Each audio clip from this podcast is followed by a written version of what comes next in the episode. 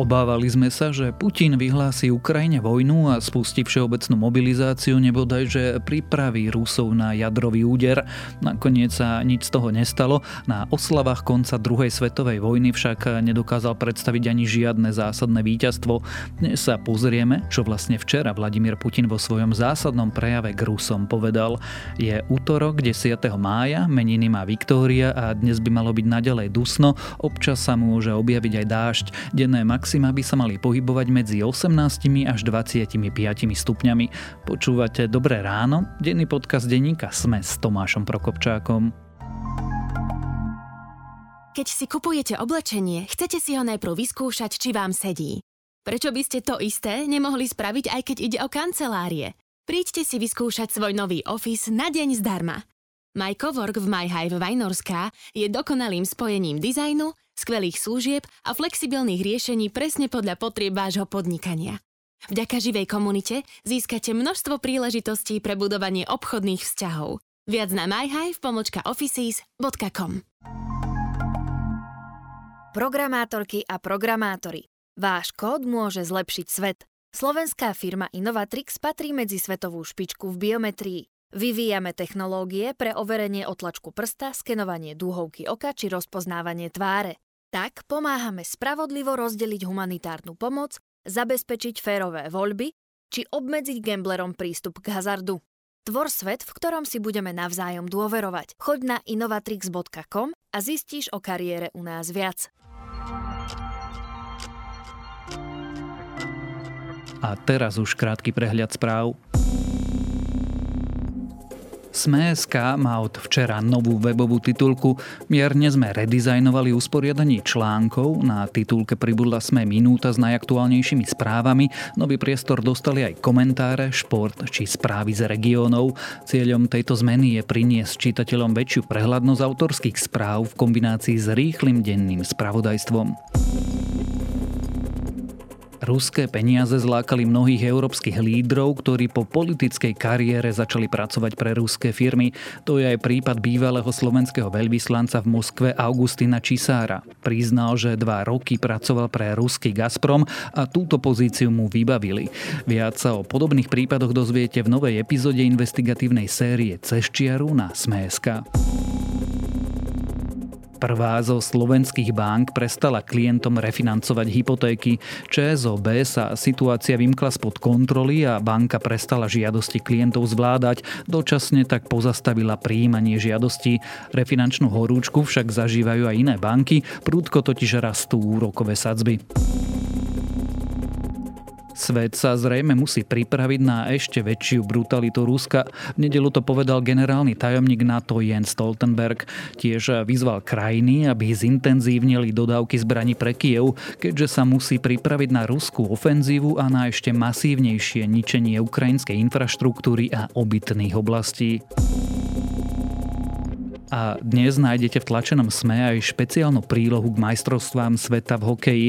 Dozviete sa v nej všetko podstatné o majstrovstvách vo Fínsku, nájdete v nej profily slovenských reprezentantov a aj podrobný hrací plán celého turnaja. Ak vás správy zaujali, viac nových nájdete na webe Denníka Sme alebo v aplikácii Denníka Sme.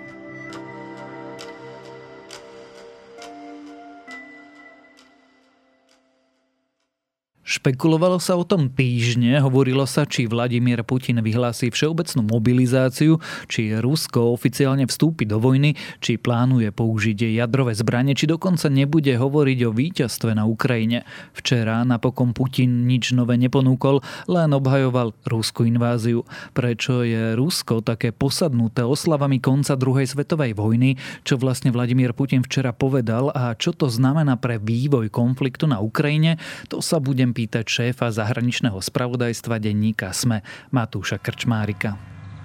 Парад! Под государственный флаг Российской Федерации и знамя Победы! Смирно! Для встречи слева! Накра!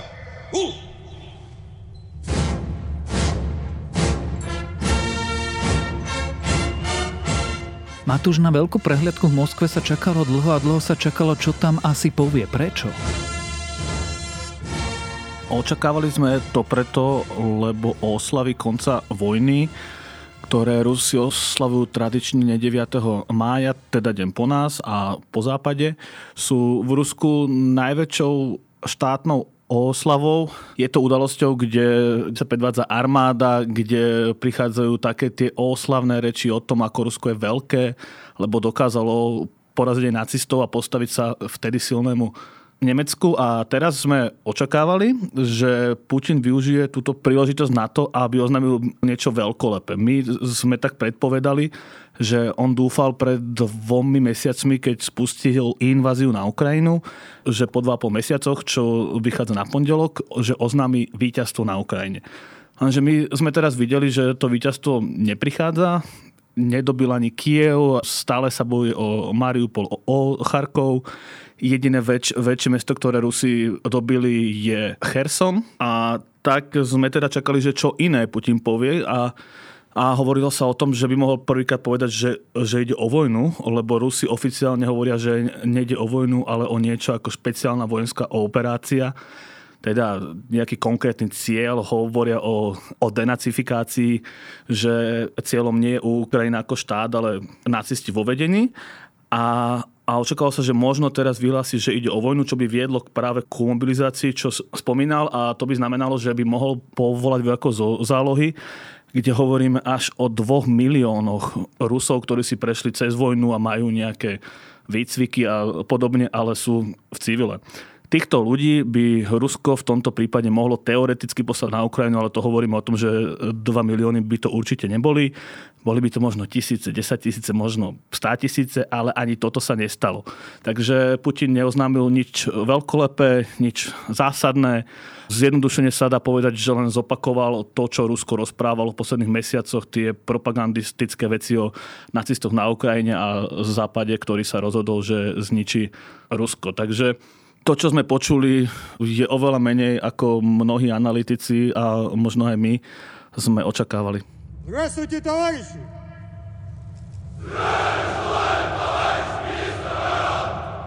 Поздравляю вас с 77-й годовщиной победы в Великой Отечественной войне!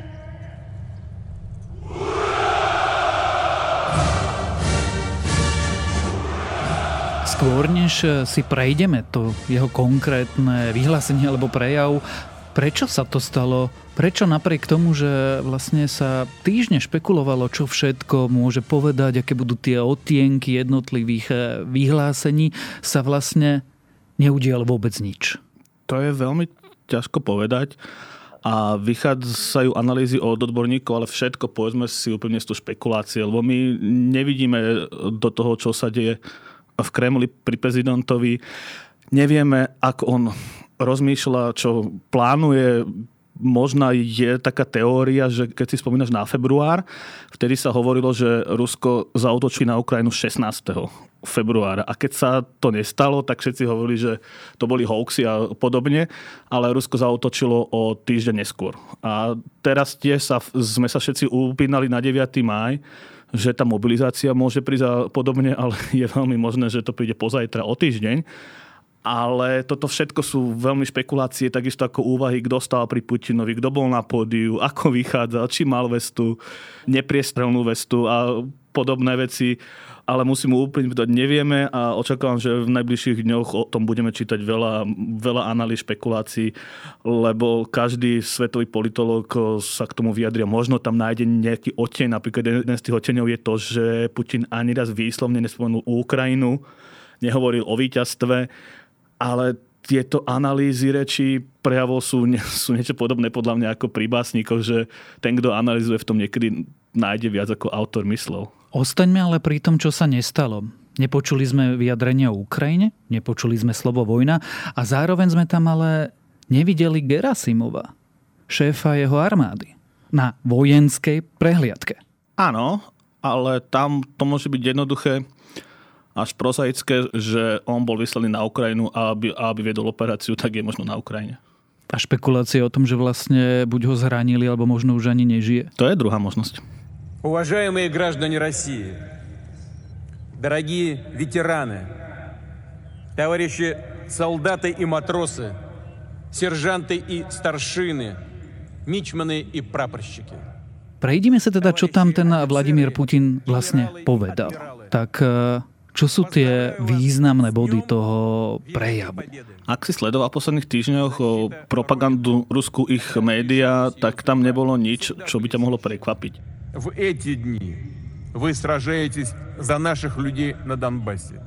Putin rozprával o tom, že, že na Ukrajine vládnu nacisti, že, že Ukrajina spolu so Západom, teda na čele s USA, chystala útok na ruské územia. Konkrétne hovoril o Kryme, čo je poloostrov, ktorý Rusi ovládli v roku 2014. Vtarženiu na naše historické zemlie, vklúčajú Krym polostrov, ktorý je ukrajinský. A chystala? Minimálne by som povedal, že o tom nevieme. Nie sú žiadne náznaky o tom, ani vyjadrenia, ani nejaké analýzy niekoho iného ako Rusov, ktorí túto tému zneužívajú dlhodobo. A takisto on hovoril, že, že Ukrajina sa chce dostať ku jadrovým zbraniam. В Киеве заявляли о возможном приобретении ядерного оружия. na čo takisto nemáme, nemáme dôkazy a dokonca je to proti medzinárodnému právu, aby sa Ukrajina k ním dostala a dokonca ešte Ukrajina sa vzdala zbraní týchto v roku 1994 výmenou za to, že aj Rusko sa zaviazalo uznávať jej územie a prípadne aj brániť, ale to bolo takže vidíme, ako veľmi Rusko myslelo vážne toto vyjadrenie, keďže to poprelo už, už v roku 2014. Слава нашим доблестным вооруженным силам! За Россию! За победу! Ура! Môžeme to zhrnúť tak, že vlastne Vladimír Putin klamal a pokračoval v tých klamstvách, ktoré rozpráva už mesiac? Jednodušene áno. Klamstva, polopravdy, niečo prekrútené, niečo prehnané. Áno, Využil tento prejav ale na odkaz západu, lebo teda ja tomu príliš nerozumiem, ale mal som pocit, že je určený svojim vlastným ľuďom a ešte aj nebolo úplne jasné, čo im chce odkázať.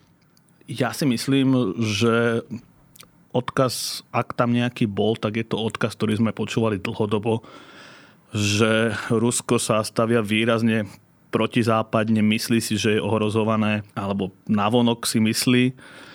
A to bol odkaz aj domov, možno aj na západ, ale je to stále niečo, čo počúvame aj posledné mesiace. Ja z toho ako odkaz cítim skôr to, že nemám čo povedať, ale niečo musím povedať.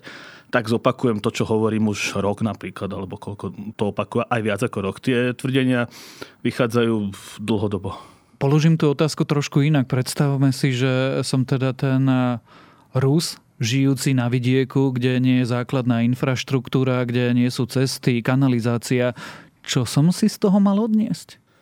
Mal si si z toho odniesť to, že Rusko je veľké, je silné, je mocné, je schopné sa postaviť aj západu, že Putin je líder, ktorý je ochotný ubrániť Rusko pred fašistami, ktorých už raz porazili Rusi, ale v nejakej podobe prežívajú a Rusko je stále schopné a odhodlané bojovať proti ním. V súčasnosti ich ruská propaganda vidí na Ukrajine, čo je osobitne bizarné, keďže prezidentom je tam žid, ale tieto vyvracania sa k ruskému ľudu nedostanú. To je milé, ale teda záchod a chladničku stále nemám. Ale to o tom Putin nerozprával.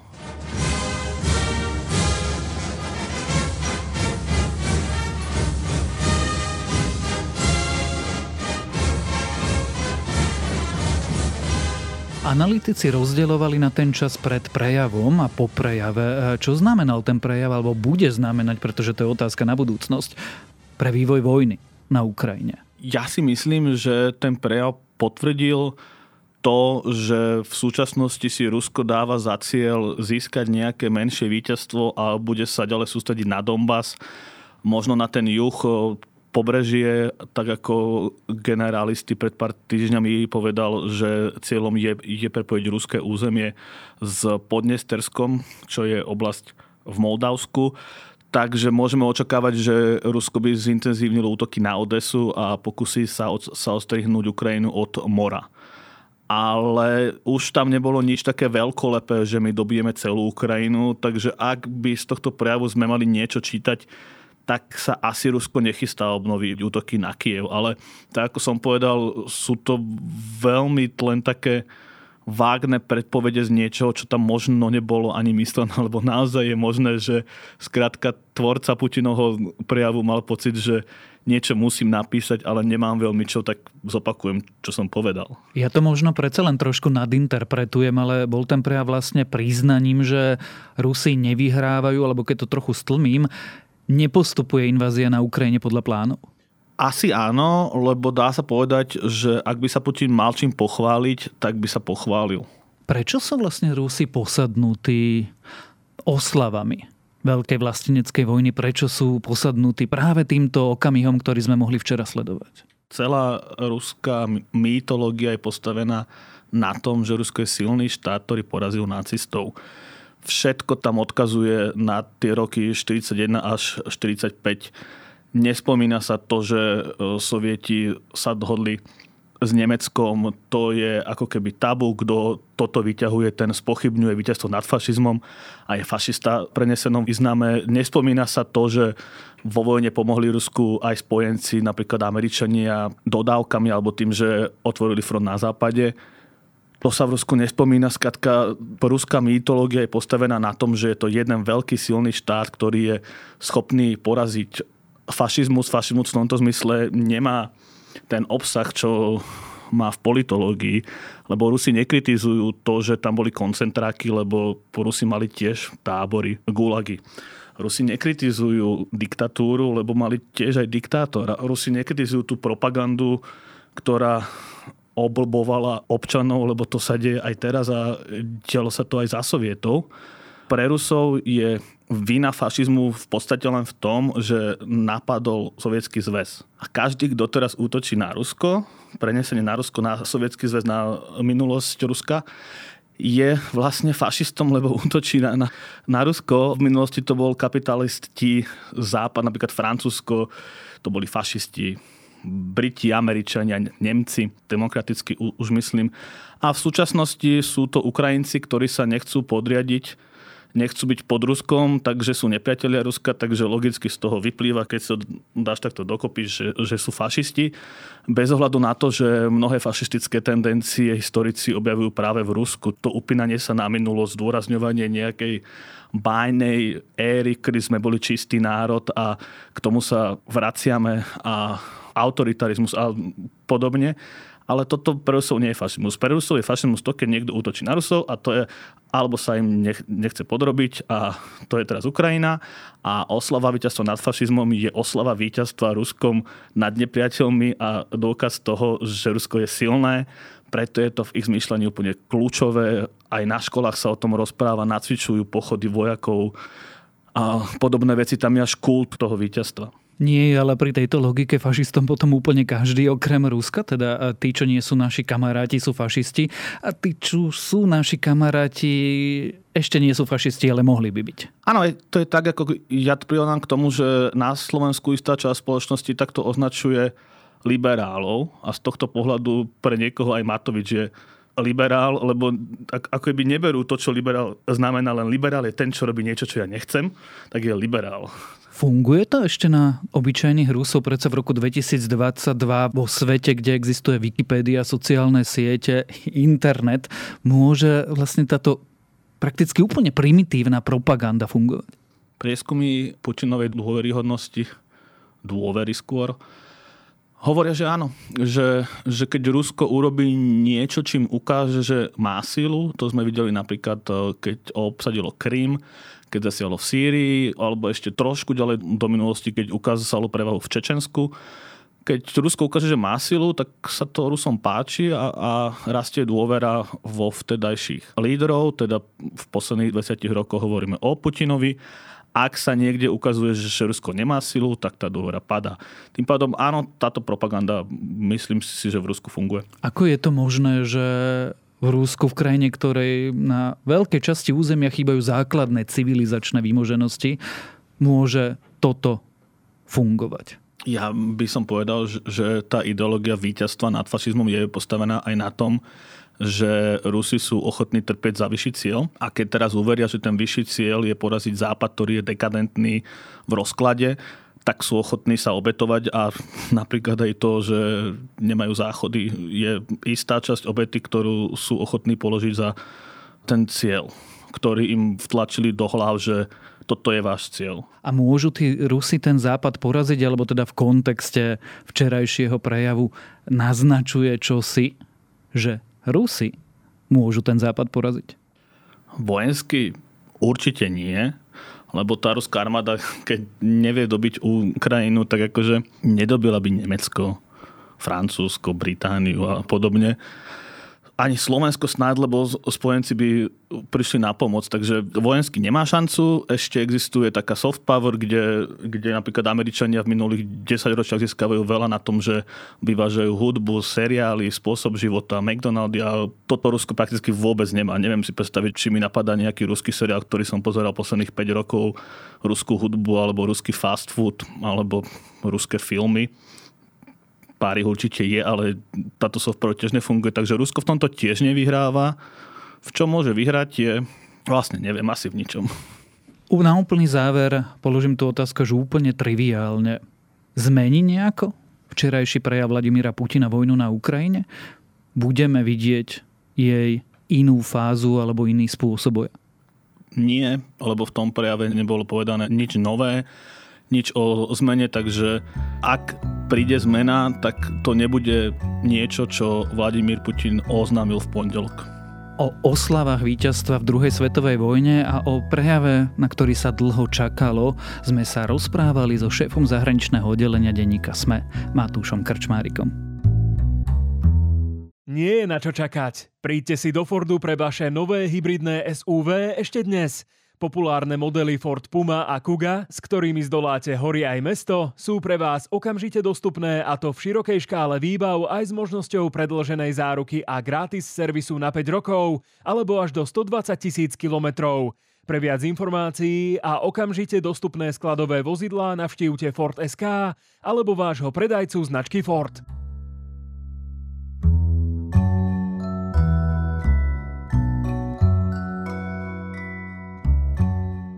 Mojím dnešným odporúčaním je milá spoločenská stolová hra Parky.